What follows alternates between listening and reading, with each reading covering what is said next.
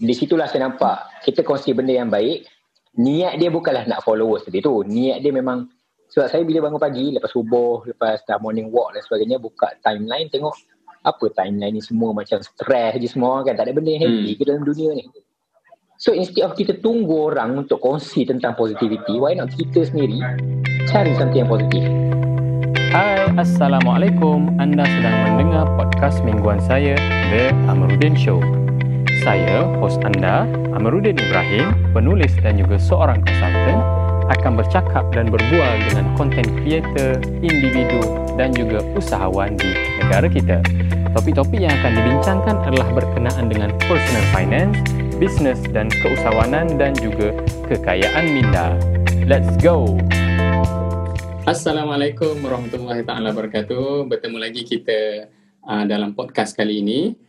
So hari ini saya nak jemput salah seorang uh, influencer dalam social media yang beliau banyak kongsikan tentang keuangan, tentang career, tentang pelaburan, apa semualah. So tanpa melengahkan masa, saya menjemput uh, Muhammad Azrai Muhammad atau uh, lebih dikenali sebagai Gori lah. Okay, uh, Gori, uh, mungkin uh, untuk orang yang dekat luar sana uh, mungkin ada yang dah kenal Gori kan so why not Gori bagi uh, sikit introduction berkenaan dengan uh, Gori ni siapa sebenarnya Okay, bismillahirrahmanirrahim. Assalamualaikum warahmatullahi wabarakatuh. Uh, first thing first, terima kasih Amir kerana sudi menjemput saya untuk feature di podcast uh, sebagai tetamu pada hari ini. So, uh, untuk yang belum mengenali, uh, saya adalah Azrai Muhammad penulis buku 6 angka menjelang 25 dan juga buku terbaru sequel kepada buku tersebut iaitu 6 angka menjelang Disember. Ha, ini baru keluar panas-panas keluar dari hilang baru seminggu. Uh, setahun ni 30 tahun. Ha, 2020 saya berumur 30. So untuk 6 angka menjelang 25 saya tulis 5 tahun yang lepas 2015 pada usia 25 tahun. Uh, so berceritalah sedikit sebanyak tentang perjalanan ataupun travel kewangan saya gambarkan sebagai travel kewangan dan untuk mana yang tidak mengenali saya saya suka ataupun saya lebih prefer gambarkan diri saya hanyalah seorang average Joe ataupun orang kebanyakan saja. Uh, ayah pun kerja kerjaan mak bisnes sikit-sikit dan sebagainya. So dari buku-buku ni lah saya cuba untuk berkongsi bagaimana kita marahai ni boleh buat apa yang kita nak capai tu boleh buat mengikut kemampuan kita masing-masing insyaallah. Uh, okay so maksudnya untuk untuk capai financial freedom orang manhain pun boleh buat?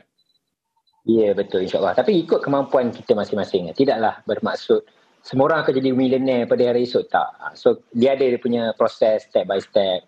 So apa yang saya lalui sepanjang 20 tahun yang lepas sejak usia 6 7 8 tahun tu saya banyak kongsi dalam tweet, dalam buku, dalam IG, IG apa live dan sebagainya supaya kita dapat gambaran apa itu financial freedom sebenarnya. Ha, kejap lagi insyaAllah kita akan kita akan discuss dengan lebih lanjut lah tentang uh, bagaimana kita nak capai dan sebagainya. Okay. okay, okay, boleh, boleh. So berkenaan dengan buku ni, mungkin uh, ada yang dah baca, ada yang belum baca. So mungkin Gori uh, boleh share sedikit berkenaan dengan konten uh, untuk buku pertama iaitu 6 angka menjelang 25 dan mungkin a little bit uh, kita panggil teaser untuk buku kedua.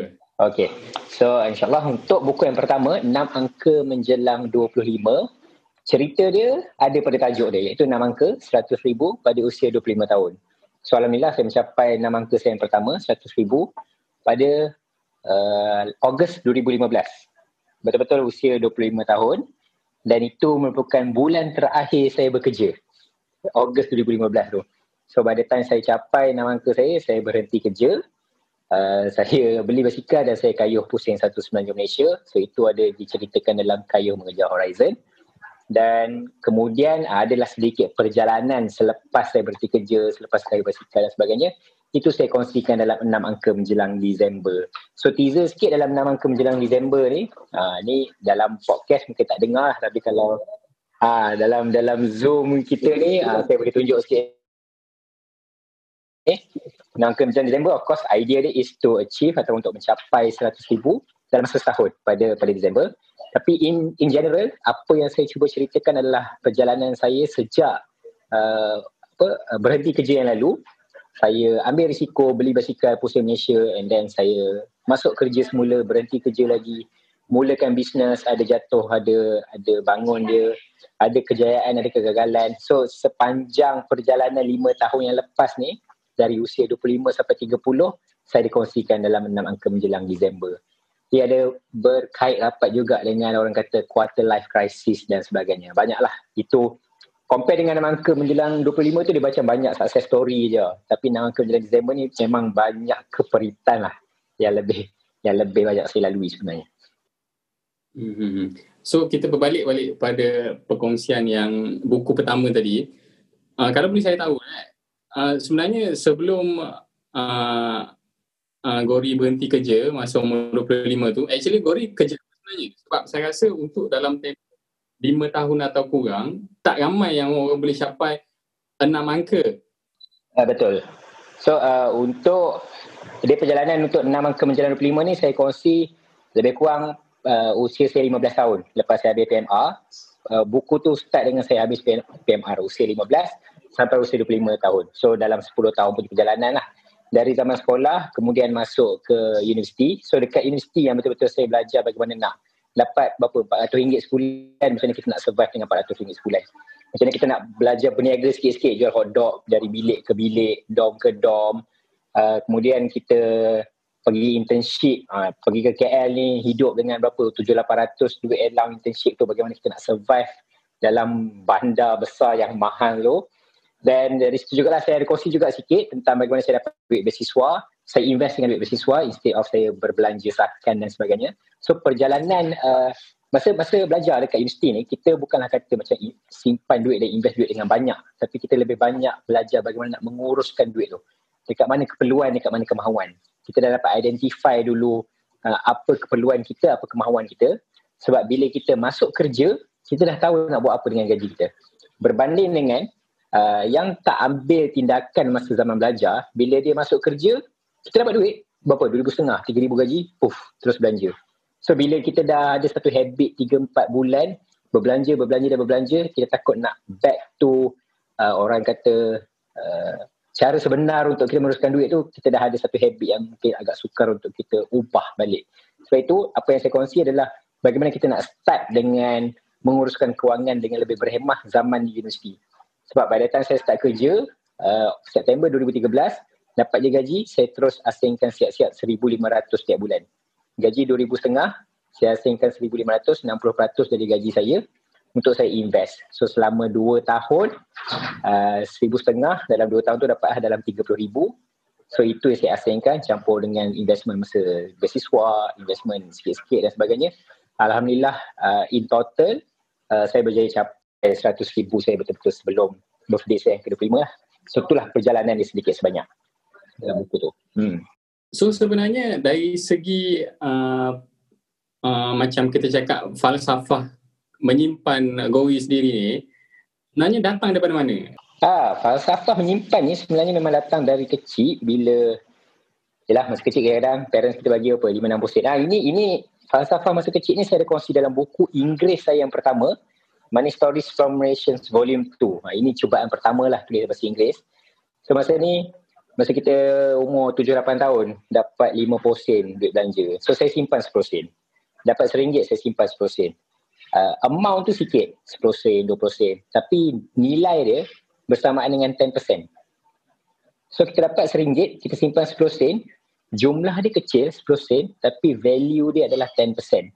So ini sebenarnya yang menjadi uh, menjadi satu falsafah dapat duit simpan dulu. So dengan baki yang ada 90 sen barulah kita belajar bagaimana nak berbelanja. Uh, malangnya dalam norma kita, dalam norma masyarakat, kau dapat seribu, belanja seribu. Baki pun kau simpan. Ha, memang kalau kita belanja seribu, seribu lah habis.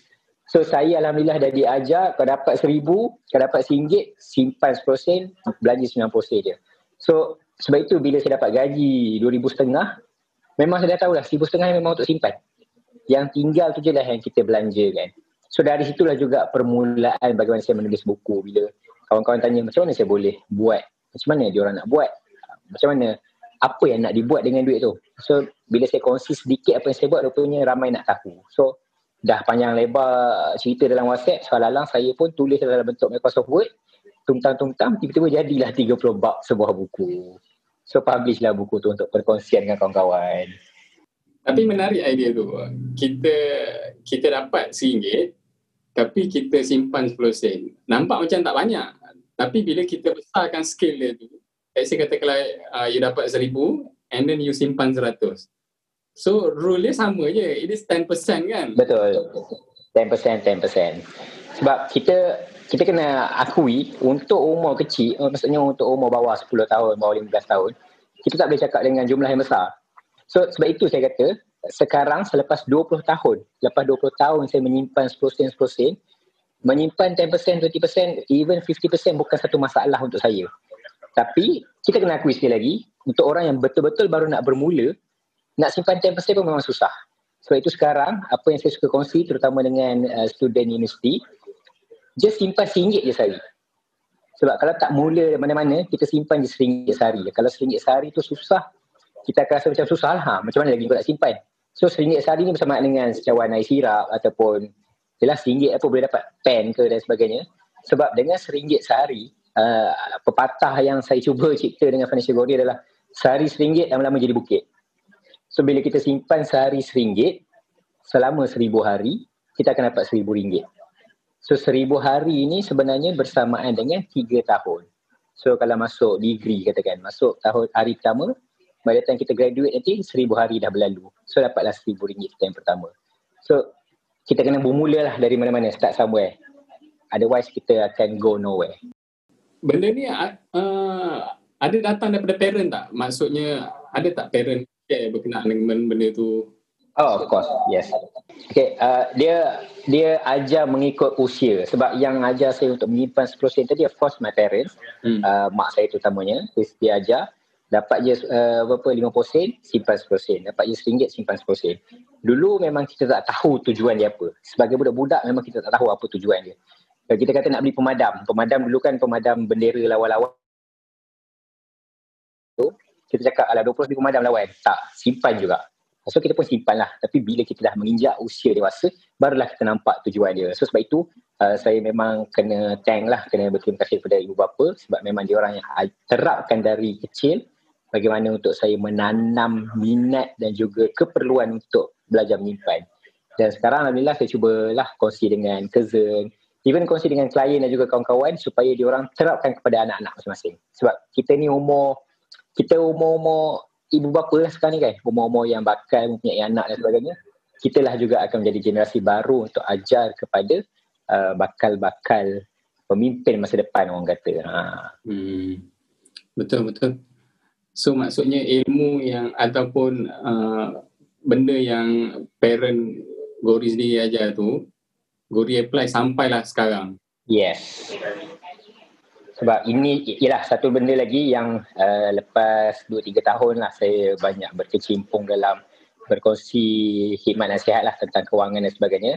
Kita kena akui tak semua orang diajar dari kecil tentang menguruskan kewangan ataupun menyimpan kewangan dan sebagainya. Dan uh, sekali lagi ada satu benda orang kata hakikat yang pahit lah yang kita kena hadapi dan akui tak semua orang mampu untuk memberikan harta kepada uh, anak-anak mereka. So apa harta yang betul-betul semua orang boleh bagi adalah ilmu. Kalau tak boleh kita nak tinggalkan katakan rumah kepada anak-anak, kita ajar mereka bagaimana untuk menyimpan dari kecil. So sekurang-kurangnya uh, diorang nanti bila diorang dah besar, diorang dapat mengubah nasib diorang. Sebab kalau kita tak diajar oleh ibu bapa kita, tak bermaksud kita tak ajar anak-anak kita. So kita belajar dari apa yang dah berlaku dan kita tambah baik untuk apa yang akan berlaku. Hmm, make sense, make sense. Okay, macam Gori sendiri, Gori banyak uh, share berkenaan dengan uh, nasihat keuangan. Uh, and then, uh, saya nampak Gori macam very persistent and consistent in uh, tweet dengan tweetnya, dengan uh, Facebooknya. So macam mana Gori sendiri uh, susun jadual Gori tu untuk uh, very consistent tweet apa semua tu? Susun jadual lah. Okay, untuk tweet ni sebenarnya kita boring kita tweet je lah. Tapi uh, idea dia, uh, bila saya ada rasa, sebab tweet ni adalah satu tempat untuk saya expresskan, orang kata expresskan pendapat dan sebagainya. So, ma- uh, masa awal-awal dulu, apa yang saya cuba kongsikan ni, dia agak bertentangan sikit dengan apa yang orang nak dengar, to be honest. Sebab kita, untuk anak muda terutama, kita tak nak, kita tak nak sangat orang cakap macam, eh, kau dapat duit, simpan je dulu. Kita muda, kita nak enjoy. Itu kita kena akui. Ha, tapi ada satu benda yang saya suka nak kongsi lah. Bila kita berkorban awalnya, awal-awal ni bila kita berkorban, uh, dia punya tengah-tengah nanti akan jadi agak indah lah, uh, to be honest. Sebab bila kita berkorban awal-awal ni, kita simpan, simpan, simpan, kita invest. Bila kita dah dapat hasil dia tu, uh, kau dah tak payah pening, tak payah pening kepala sangat dah fikir tentang kewangan. Cumanya kena lalui dulu lah benda tu. Kena lalui 20 tahun. Macam saya 20 tahun ataupun yang betul-betul saya fokus 10 tahun terakhir lah dari umur 20 sampai 30 sekarang. So dari segi persistency untuk uh, tweet dan sebagainya, uh, banyak ni bila saya dapat idea, saya akan tulis dan draft. Simpan je dalam draft tweet banyak-banyak. So uh, sebab uh, salah satu benda yang saya suka buat dekat Twitter adalah saya memang express lah apa benda pendapat yang aku rasa nak bagi tahu, aku akan tweet, uh, saya akan express. Tapi untuk mendapat interaction, kita kena ikut uh, topik yang sedang diperkatakan uh, pada satu-satu ketika. So sebab itu bila saya ada idea saya save draft dulu. Cuma untuk dapatkan interaction every day tu sekurang-kurangnya sehari satu atau dua tweet saya akan post supaya ada orang kata existence kita on social media tu ada. Uh, dan untuk Twitter terutamanya algoritma dia masih masih lagi uh, latest tweet above. Maksudnya siapa yang tweet terkini dia akan naik ke atas. Berbanding dengan Facebook dengan Instagram sekarang ni dia dah pusing algoritma ikut ikut apa orang kata ikut yang mana famous lah dan sebagainya. So saya sendiri tak dapat nak catch up dengan dua benda ni. Facebook dengan Instagram. So saya sekarang ni fokus lebih kepada Twitter lah. Ha, lagi satu Twitter ni fun untuk anak-anak muda so sebab tu saya lebih banyak bergiat di social media Twitter ha, itulah kita anak muda kan hmm. Ha, sebab saya sebelum ni uh, uh, banyak aktif dekat Facebook uh, tapi lately saya perasan Facebook ni dia macam uh, messy sikit tau uh, sometimes orang tu bila kita add friend dengan dia, kadang kita tak, tak nak tahu pun info pasal dia. And then dia datang dekat timeline kita. Uh, compare dengan Twitter, uh, dia macam banyak jugalah idea-idea ataupun uh, nasihat-nasihat yang saya dapat daripada Twitter compare dengan uh, Facebook.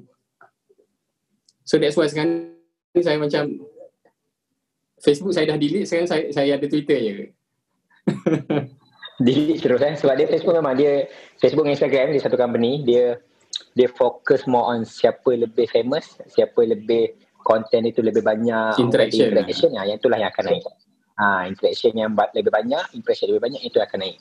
Berbanding dengan Twitter siapa tweet dulu dia akan naik atas. Siapa tweet dulu dia akan naik atas. Dulu Facebook macam tu tapi sekarang dia lebih pada monetization kan So kita tak boleh nak kawal benda tu. So kita carilah apa yang kita boleh kawal. Hmm. Okay bu, uh, kepada yang uh, tak pernah uh, yang belum tahu ataupun yang belum follow uh, uh, Azrai ataupun Financial Gori ni, sebenarnya Gori ni uh, dia banyak tau follower dia. Kalau combine antara dia punya personal account dengan dia punya business punya account, saya rasa ada dalam 50 ke 40 ribu. Uh, Alhamdulillah. So Alhamdulillah mungkin Gori sini boleh uh, share sikit macam 40, mana sebenarnya 40. perjalanan awal menjadi seorang financial influencer sekarang? Oh, Okay, tu menarik tak soalan tu. Sebab masa saya keluar buku pertama, Nama Kemajalan Prima 2015, masa tu followers saya 800 orang saja. Memang masa tu followers kawan-kawan lah, 600 ke 800. So mula-mula naik sampai 1000 bila saya mula berkayuh. So bila kayuh basikal, pusing satu semenanjung tu adalah sikit-sikit follow, tanya tanya khabar dan sebagainya. Tapi betul-betul naik adalah apabila saya mula banyak perkongsian di Twitter tentang kewangan. Sebelum tu Twitter ni memang tempat untuk orang kata istilah dia meroyan lah. Kita membebel. Luar perasaan lah. Ha, luar perasaan je.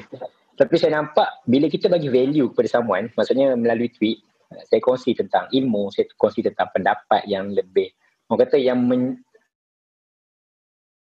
apa, uh, pendapat kita bercambah, ha, biar ilmu tu bercambah, bila kita bagi value kepada orang, lama-lama orang tu akan dapat value tu. Maksudnya, contohnya saya kongsi tips bagaimana nak menyimpan duit. Tips bagaimana kita nak menyusun kita punya diary dan sebagainya. Uh, mula-mula orang akan notice sikit-sikit lah kan macam oh okay dia tweet sekian-sekian. Tapi bila dia dah mula dapat value yang kita cuba beri, bila dia rasa kita valuable, barulah dia akan follow kita.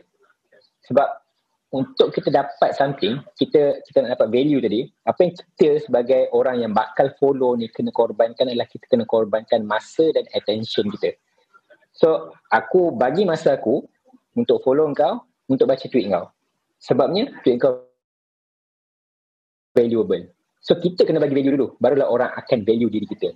Dan alhamdulillah dari situ slowly dia mula grow dan terutamanya lepas PKP bila ialah zaman PKP tu orang mungkin agak stres dan sebagainya.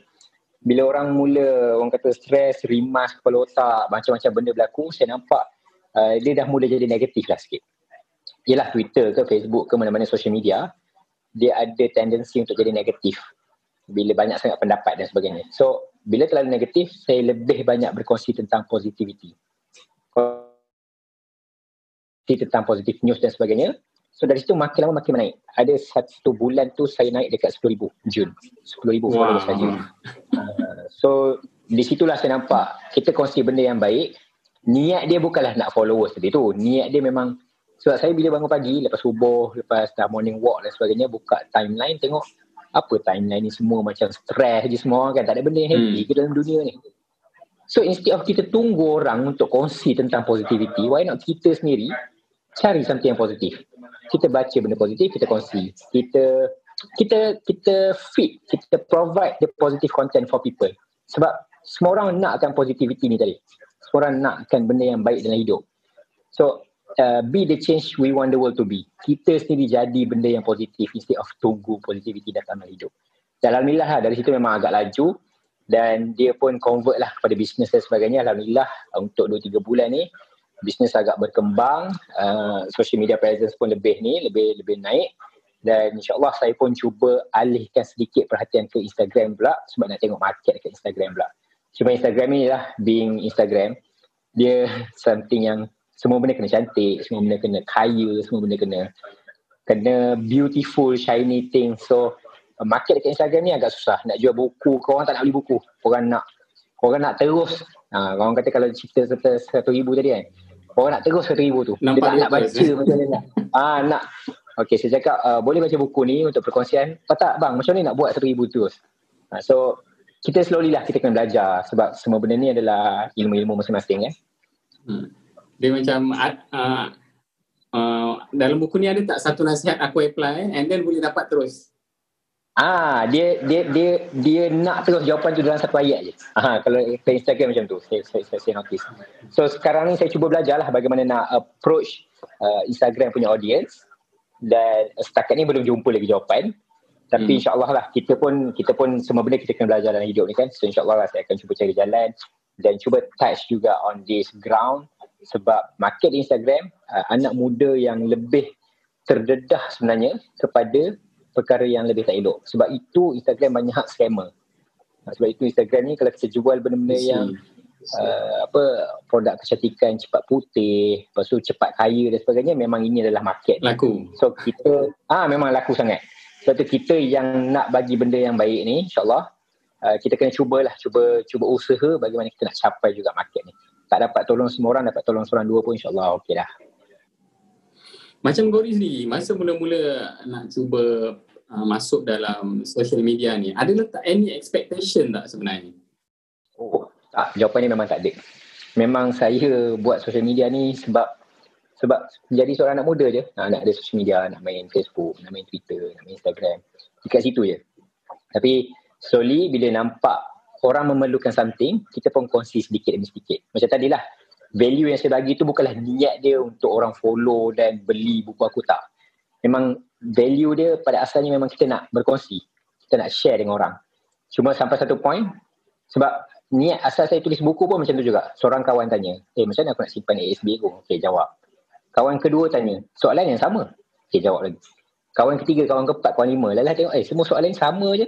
So kita kita dah jawab dah. Jawapan ni semua dalam buku. Kita okay, aku dah jawab dalam buku ni. Why nak kau baca dulu. Mana yang tak faham, kemudian kita baru bincang. So dapatlah idea di situ. Dan uh, turn out, setiap tahun akan ada umur 18. Setiap tahun ada ada orang baru yang berumur 18. So setiap tahun ada orang baru yang tanya soalan yang sama. So Alhamdulillah dekat situlah timbulnya satu market untuk saya uh, tap into, saya masuk market tu dan dia jadilah market buku yang saya cuba jual sekarang ni. So bawah 25 boleh baca Nawang ke Menjelang 25, yang atas 25 bolehlah baca buku Nawang ke Menjelang Disember. Ha. Yang tak tahu nak buat apa dalam hidup, beli buku kayu hospital tu, ha, kau kayu lah seorang-seorang. Menarik berkenaan dengan uh, pada awalnya Gori sendiri tak tak ada any expectation tapi whenever yeah. you rasa uh, you sendiri rasa nak share value tu and then dia slowly dapat momentum Yes, and betul. Everyone, uh, seorang demi seorang mula follow and then retweet and then there is an interaction and then daripada situ betul. daripada maybe daripada 800 and then jadi pada 1000 and then up kepada betul. 10,000 and then sekarang jadi dalam almost 50,000. Ya yeah, betul Alhamdulillah hmm. Saya rasa benda tu benda yang sama juga kalau macam kita nak buat any business apa semua kan Kalau kita letakkan yes, uh, keuntungan semata-mata uh, and then bila kita face uh, failure ataupun rejection uh, kita punya uh, matlamat tu tak tak cukup kuat Betul. Compare dengan kita buat for the sake of kita nak contribute kepada orang lain dan selain tu kita, sebab kita suka buat benda tu. Eventually benda tu akan dapat result. Dia lebih kepada saya yang saya nampak eh, terutamanya dalam bisnes juga saya nampak kita bagi value pada orang. So untuk kita dapat duit untuk dalam bisnes eh, kita eventually kita nak duit dari orang masuk ke dalam poket kita. Tapi untuk kita bagi dapat duit dari orang, pertama kita kena spend masa kita. Kita spend masa kita kepada siapa klien ataupun macam kes saya saya spend masa menulis dan tulisan ni akan jadi value kepada orang lain. Untuk orang membeli pertama dia kena spend masa dia. Dia kena spend masa dia tengok eh buku apa ni. Kemudian dia akan bagi kita fokus dan juga kepercayaan dia. Ya aku rasa aku nak baca buku ni.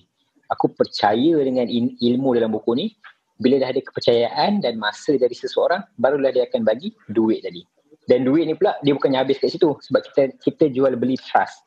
So aku tulis sesuatu yang bermanfaat untuk kau dan kau dapat kepercayaan kat situ aku memberi kepercayaan aku kau bagi kepercayaan kau. So adalah consideration pertukaran wang beli di situ.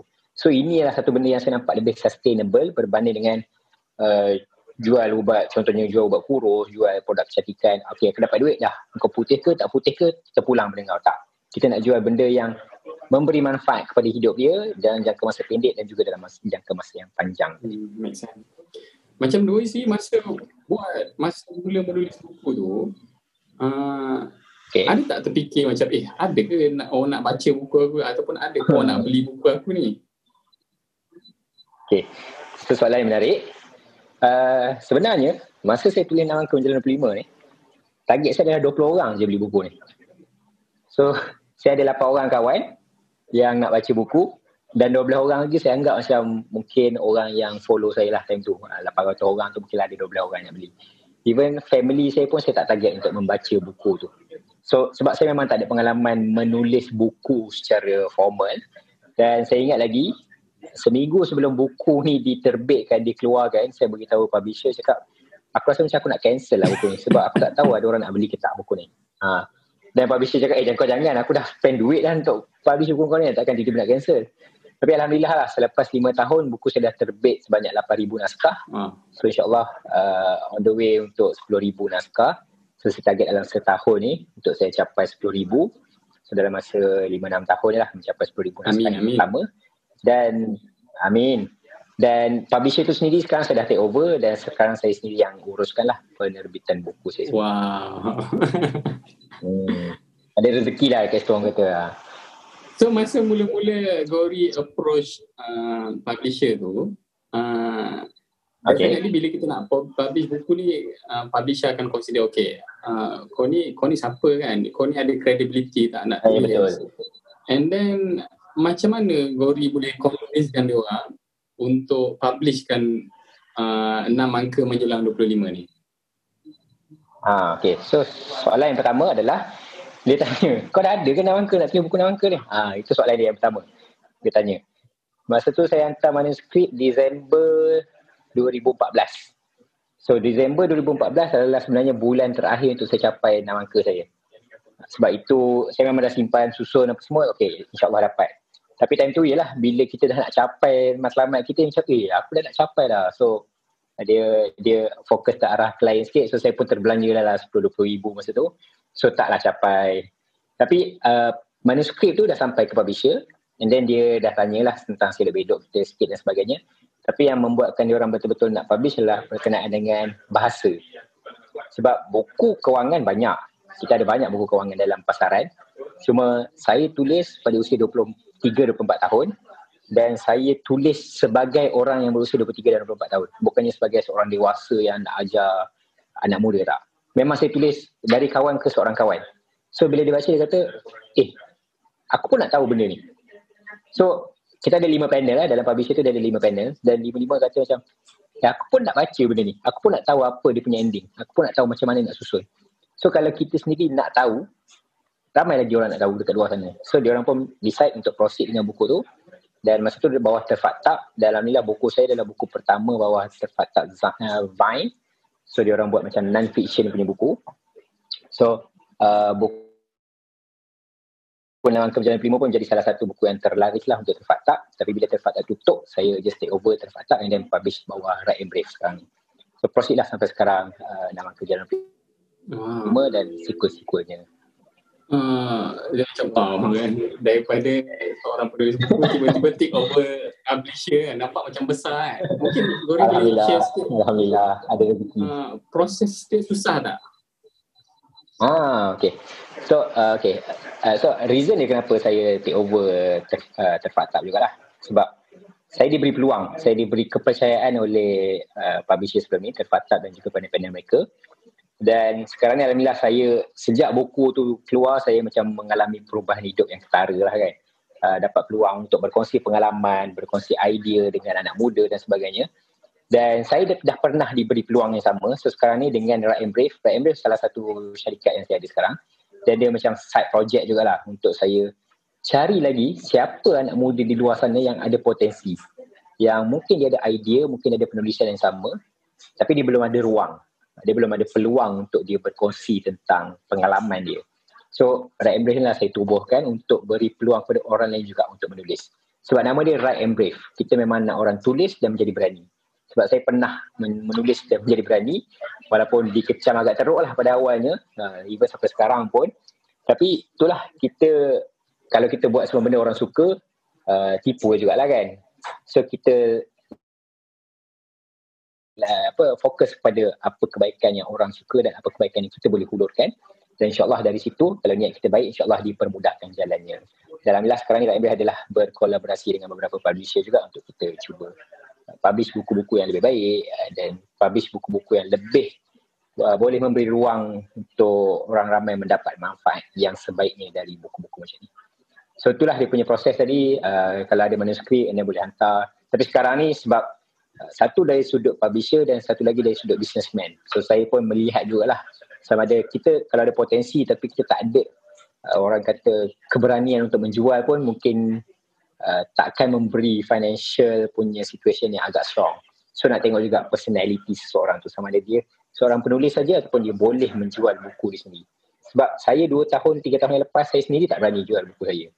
Tapi saya diasah dan diberi tanggungjawab untuk Yelah buku kau kalau kau tak berani nak jual, kau sendiri tak percaya dengan buku kau, macam mana orang lain nak percaya? So Alhamdulillah lah for the past 2 to 3 years, saya dapat improve dekat situ. Interesting, interesting. So right now as a publisher, banyak pengalaman uh, yang sebelum ni Gori diberi peluang dan ruang untuk menulis dan juga untuk publish yes. buku. So right now Gori sebagai publisher, you betul. are giving the same opportunity kepada orang-orang muda kat luar sana. Yes, betul. Orang lain yang ada peluang, yang ada potensi. So Gori, uh, saya nak tanya sikit berkenaan dengan okay, mungkin uh, pengalaman sebagai seorang influencer dalam bidang keuangan ni. Uh, ap, apa cabaran ataupun kritik yang paling teruk yang uh, Gori sebagai financial uh, influencer pernah terima? Okay, uh, cabaran ni sebenarnya banyak. Cabaran ni pelik-pelik pun ada juga. Sebab cabaran dari dalam industri pun ada, dari luar sekolah kita lagi banyak kan. Eh? Cuma uh, pertama adalah cabaran ini dia mungkin on uh, life pressure ataupun peer pressure saya pun tak tahu nak gambarkan macam mana. Bila orang kata kau jangan sibuk dengan duit orang. Ha, faham tak? Maksudnya duit orang biarlah dia nak urus macam mana. Ha, so kita nak yelah dekat situ saya pun cuba untuk buat satu garis kita bukan nak busy body kita nak membantu orang. Sebab ada sampai satu point memang kita akan nampak macam busy body gila. Duit orang semua kau nak tolong kau nak tolong uruskan ataupun nak suruh orang tu buat itu buat ini. So itu pun sedikit banyak saya belajar sebab awal-awal dulu kalau saya ingat saya rasa macam ini je cara untuk kau uruskan duit. Ha, cara aku je betul. Tapi kita, kita slowly lah belajar dari pengalaman orang, dari latar belakang orang dan sebagainya. So sekarang ni saya capai satu fasa di mana kita kongsi ilmu. Kita kongsi apa yang terbaik dan apa juga yang terburuk. Dan at the end of the day, setiap orang membuat keputusan untuk hidup masing-masing kita bukannya orang yang boleh mengarah ataupun mengawal. Orang tu buat keputusan and inform decision for themselves. Buat keputusan yang sebaiknya untuk kehidupan mereka masing-masing. So, eh, itulah yang saya cuba uh, apa orang kata improvekan dari dulu sampai sekarang. Sebab ialah kritikan orang kadang-kadang ada asas, ada yang sekadar haters semata-mata. Dan uh, dalam dalam industri pula, uh, benda ni mungkin agak agak tak best lah bunyi dia. Sebab dalam industri sendiri, dalam industri kewangan ataupun dalam industri bisnes, masing-masing ada agenda masing-masing. Masing-masing ada bisnes dia, masing-masing ada uh, apa orang kata personal interest which tak salah sebab semua orang buat bisnes. Cuma bila kita mula condemn each other, bila kata okay kau buat ni tak baik, kau buat ni tak baik, cara aku je betul. So ini pun boleh menjadi satu cabaran sedikit lah. Misalnya kata ada yang kata invest dekat A je bagus, dekat B tak bagus. Ada invest C je bagus, D pun tak bagus. So ini mungkin akan macam attack uh, one another ataupun kita akan downgrade one another lah. So at the end of the day apa yang saya nampak, uh, betul semua orang rasa apa yang dibuat paling betul. Itu tak salah. Sebab kita kena percaya dengan apa yang kita buat. So untuk consumer, untuk customer, the best is you just listen to everyone. Kita ambil semua ilmu yang ada. Okay, macam mana nak melabur kat A ambil. Macam mana nak melabur kat B ambil kita ambil semua dan yang paling terbaik untuk diri kita adalah kita sendiri yang tahu.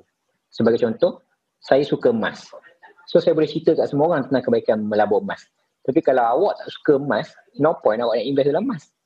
Sebab awak akan invest dalam satu benda yang tak suka. So saya pun kena akui ada orang suka property. So kalau dia nak invest kat property silakan. So kita just kongsi apa kebaikan A, apa keburukan A. Apa kebaikan B, apa keburukan B. So uh, at the end of the day semua orang akan buat keputusan yang terbaik untuk diri masing-masing. So itulah dari kritikan tadi saya cuba belajar jugalah sedikit sebanyak supaya kita boleh improve diri kita untuk buat perkongsian dengan lebih ramai orang di luar sana terutamanya untuk anak muda. Nice. Okay, uh, macam Gori sendiri, selain daripada menulis dan juga involve dalam uh, social media punya platform ni, uh, dan juga seorang uh, pengganti basikal, Dan Gori sebenarnya uh, apa benda uh, Gori buat uh, okay. for, for for living ah. For living ah. Uh, okay, so saya, saya seorang perundi takaful. Uh, full time perundi takaful and then sekarang ni banyak juga dijemput lah untuk bagi talk dekat universiti dan sebagainya. Cuma macam saya cakap tadi lepas 6 angka uh, sebenarnya fasa hidup saya dari 2015 sampai 2020 saya punya fasa hidup adalah buat je apa aku nak buat. Sebab sebelum umur 25, hidup saya memang saya susun. Saya memang buat plan A, B, C, D, E. So 25 sampai 30, 6, 5 tahun terakhir ni, saya letak satu fasa, just go with the flow. So saya pernah jadi penulis penuh masa, saya pernah jadi researcher penuh masa, pernah buat grab driver uh, beberapa bulan, jual peria goreng, macam-macam lah semua benda. Mana yang saya nak try, saya try. So Alhamdulillah sekarang saya jumpa jalan yang betul-betul saya nak buat for for living lah untuk 10, 20, 30 tahun akan datang. Iaitu untuk uh, perunding dan kafus pada masa. insyaAllah career dalam dalam ni lah. Dan at the same time saya cuba nak berkongsi juga tentang ilmu kepada pelajar universiti terutamanya sebab inilah market yang senang kita nak pupuk dulu. Bila diorang ni dah ada gambaran yang baik tentang bagaimana nak menguruskan kewangan keluar je universiti masuk kerja ikut kau lah nak buat apa dengan gaji kau as long as kau dah tahu nak buat apa dengan duit tu dan sekarang ni untuk setahun ni lah insyaAllah saya akan lebih banyak ber, basikal lah, fokus basikal sebab saya mungkin nak buat trip sekali lagi, pusing satu semenanjung. Tapi this time around bawa agenda ataupun objektif yang berbeza lah. Ha, so by 2021 mungkin satu fasa baru lah yang saya nak cebur dalam hidup saya. Uh, lebih settle down sikit lah. Ha. Kita dah umur 30-an ke atas ni, dah kena fikir panjang, kena fikir berkeluarga dan sebagainya. So inilah, bagilah masa saya 2-3 bulan untuk enjoy hujung-hujung 30 ni. Definitely nanti dah ada dah ada keluarga. Uh, so uh, uh, uh, nak kaya bersikap uh, susah lah. uh, so itulah target dia.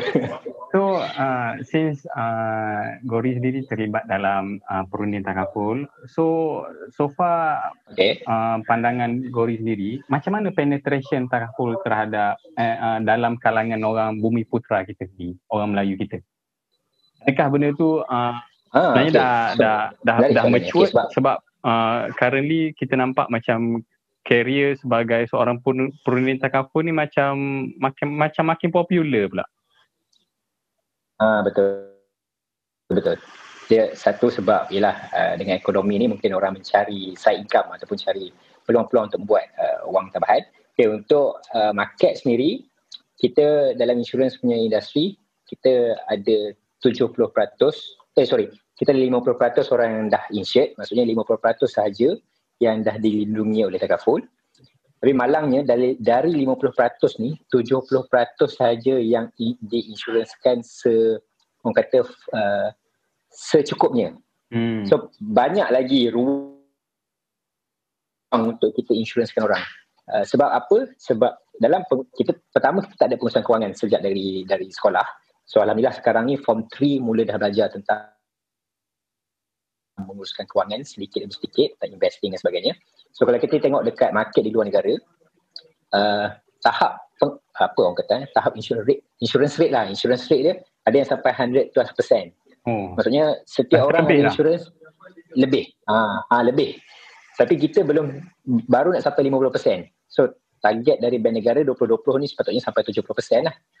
Ha, sebab itu lebih ramai per- Tinta Kaful mula keluar apa mula mula di di di approach dan sebagainya. Cuma uh, kita ada satu lagi fakta yang kita kena akui ataupun uh, ialah uh, fenomena kita kena akui kita mungkin agak uh, apa gaji rendah lah dekat Malaysia ni. Kita underpaid, underpaid. So bila kita underpaid gaji yang kita dapat kita dahulukan apa yang dahulu iaitu kehidupan. Kita tak pandang lagi melindungi diri kita, melindungi pendapatan kita, sebagai uh, priority. Kita pandang ada nasi atas atas meja, ada makanan, ada bombong untuk kita tinggal, itulah lebih priority. So, uh, kita kena akui dua-dua pihak lah. Maksudnya dari sudut supply, dari sudut insurance punya industri dan juga dari sudut demand, dari sudut customer dan consumer tadi. So, untuk mencapai balance between these two, uh, adalah satu benda yang sangat besar untuk kita ubah. So, apa yang perlu Nekaf boleh buat, uh, keep on uh, advising people lah teruskan berkongsi tentang ilmu kewangan ataupun ilmu takaful dan ilmu insurans tadi. Sebab apa? For the past 20 years uh, my mom sendiri seorang insurance agent dari dulu. So 20 tahun yang lepas bila dia jadi insurance agent insurance tu sendiri haram. Takaful semua tak ada lagi. So macam mana 20 tahun dulu nak bagi tahu orang untuk insurance memang lagi hmm. susah. Sekarang ni orang dah tahu dah keperluan kepentingan dia. Cumanya sekarang ni uh, mungkin orang pilih yang mana murah, yang mana ikut bajet dan sebagainya. So kesedaran dah ada tapi lebih pada uh, which one you want to choose itu saja. Dan insyaAllah in the future bila income kita lebih stable dan sebagainya mungkin kita akan ada option yang lebih baik lah untuk kita memilih takaful yang terbaik untuk diri kita masing-masing. Hmm, menarik. Hmm. Uh, so sebut pasal takaful ni kan sekarang kan macam banyak uh, kita perhati banyak yeah. takaful operator betul tak? So sebenarnya uh, yes betul. Sometimes uh, ada orang claim okay yang ni yang terbaik, kan, sometimes yang ni yang ni ha, yang betul. terbaik. So actually uh, ada tak sebenarnya uh, produk yang terbaik ini sebenarnya? Terbaik. okay. So okay untuk yang tak tahu, saya sebenarnya graduan degree in insurance. Oh. So saya ju, yalah, saya belajar jurusan degree insurance. So yang dua tahun pertama saya cakap saya kerja tadi 2013 sampai 2015 saya bekerja di sebuah reinsurance company, our national reinsurance company. Reinsurance ni maksudnya dia insurance kan insurance company. Ah, besar industri kita ni sebenarnya. So, uh, lima tahun lah dari zaman degree semua kan belajar tentang insurance semua. So untuk menjawab soalan insurans mana yang terbaik, nombor satu kita kena kita kena tahu semua insurans berpayung di bawah Bank Negara Malaysia. So Bank Negara uh, regulate and also advise semua produk. Setiap satu produk tu uh, Bank Negara advise. Okay, untuk menjawab soalan uh, yang lebih utama tadi, yang mana terbaik, jawapan dia sebenarnya sama macam kita tanya bank mana yang terbaik. Maybank, CIMB, Public Bank, RHB, semua. Kita tak boleh nak cakap macam bank mana yang hmm. terbaik. Uh, Maybank, uh, contohnya bank A, dia ada bagi servis sekian-sekian tapi dia tak ada servis sekian-sekian. Bank B, dia ada bagi servis sekian-sekian, dia tak ada uh, servis sekian-sekian. Tapi macam mana semua ni boleh beroperasi even sampai sekarang sebab tak ada satu pun yang mampu bagi semua benda on on table. Sama juga macam insurance ataupun takaful. Uh, mustahil untuk satu produk tu dia boleh bagi terbaik everything kepada semuanya. So sebab itu uh, lain orang kata lain lain provider, lain dia punya servis ataupun lain dia punya target yang dia cuba sampaikan. So untuk consumer apa yang terbaik adalah untuk mencari agent dahulu. Hmm. Pastikan perunding takaful kita tu seorang yang boleh servis kita. Sebab plan terbaik sekalipun kalau perunding tu tak servis kita sebaiknya kita sendiri juga yang akan rugi. Dan kita sebagai consumer sebagai customer kita kena tahu lah apa yang kita subscribe. Plan tu bagi apa? Coverage dia berapa? Harga dia berapa dan sebagainya. Kalau benda tu ada cash value berapa cash value dia? Uh, coverage dia sampai bila sampai bila semua kita kena ambil tahu sebab dari segi coverage semua memang tertakluk bawah negara kalau company A kata dia ada plan A, company B pun sebenarnya ada plan yang lebih kurang saja. Tak jauh beza sangat satu sama lain.